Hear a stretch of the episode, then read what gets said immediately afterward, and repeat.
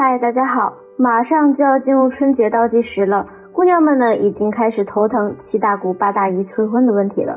那公开课上呢，就有姑娘跟我说：“老师啊，我又不是自愿单着的，可是谈恋爱实在太难了。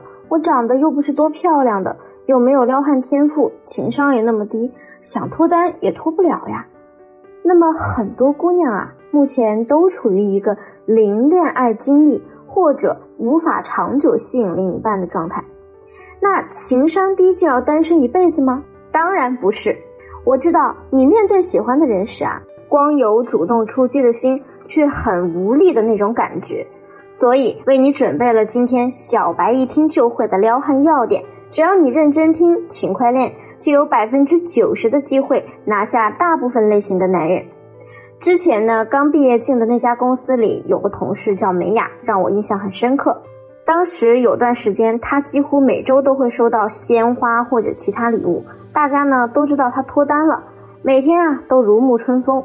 其他女同事都觉得很奇怪，因为美雅长得不算出众，身材呢也挺一般的，化妆后呢，大多数人眼里可以打五到五点五分。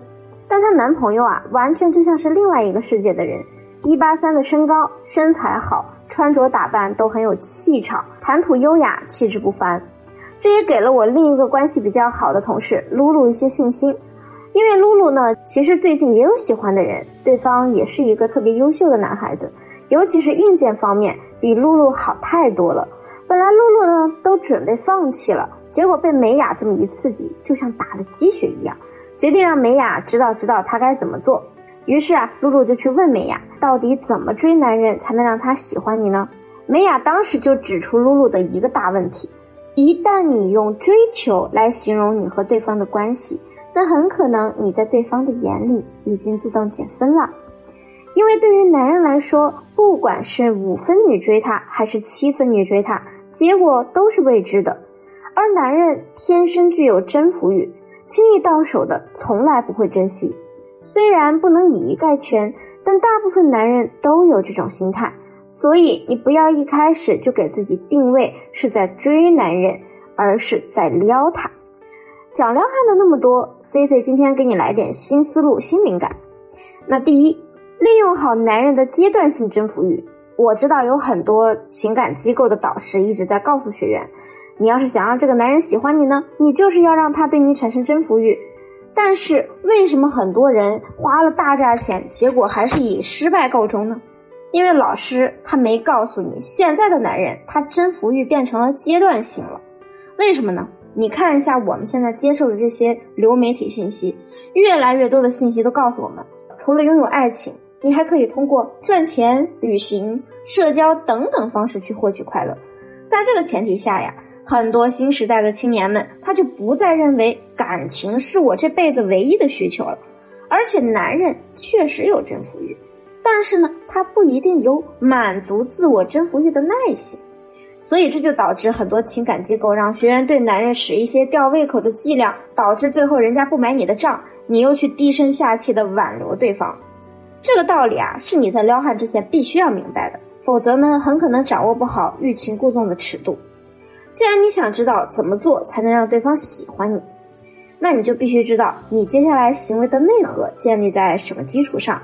这里呢，我要说一个适用于大部分男人的吸引基础：外貌吸引加精神链接加生活性互补等于完美吸引。每次呢，我们讲感情技巧的时候，总有人在下面评论啊，还不是看脸的吗？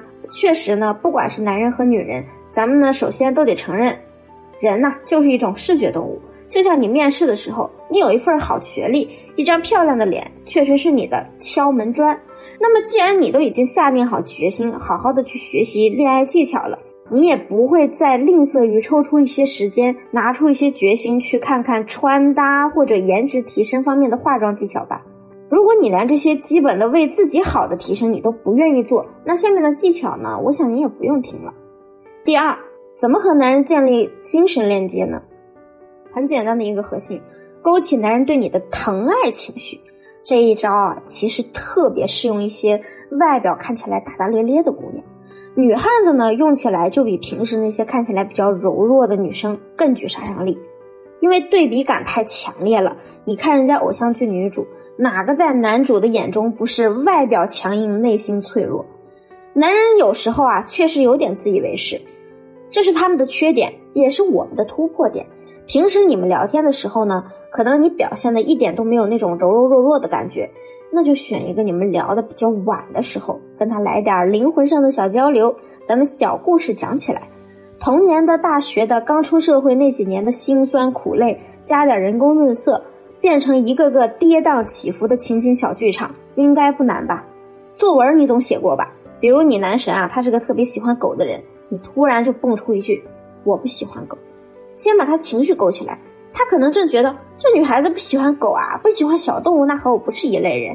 那你就接着说，因为呢，我无法面对失去他的时候。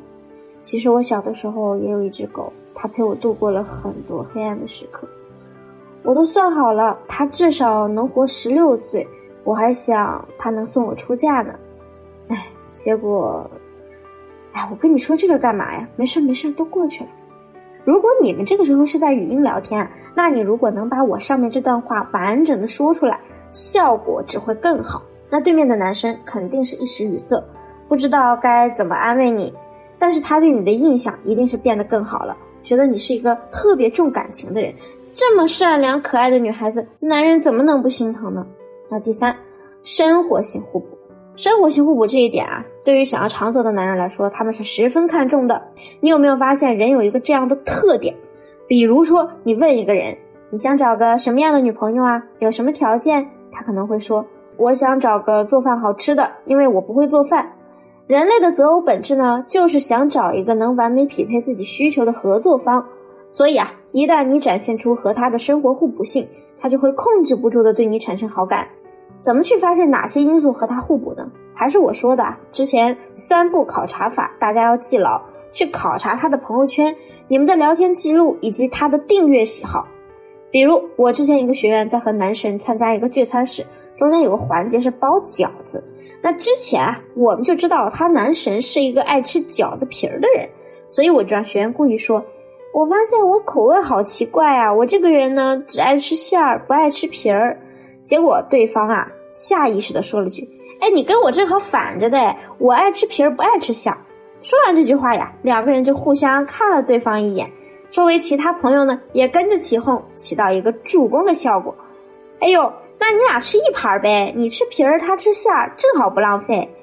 两人啊就这样互动越来越多了。晚上回去的时候呢，男生就主动问他：“那你吃包子是不是也只吃馅儿啊？”学员立刻说：“你不会也只吃皮儿吧？”两人一拍即合，直接约了第二天中午去吃那家网红包子。之后呢，迅速发展，对方觉得和学员啊简直就像是命中注定的一对。现在啊已经好事将近了。你看撩汉是不是也没你想的那么难啊？如果说你现在还没有完全的领会我讲的这些技巧，或者你还有解决不了的其他感情问题，不论你是脱单还是感情破裂还是婚姻修复，添加我们分析师的微信文姬零三三，文姬的小写全拼零三三，发送你的具体问题给我，我们一定有问必答。好了，下期节目再见，文姬说爱，迷茫情场，你的得力军师。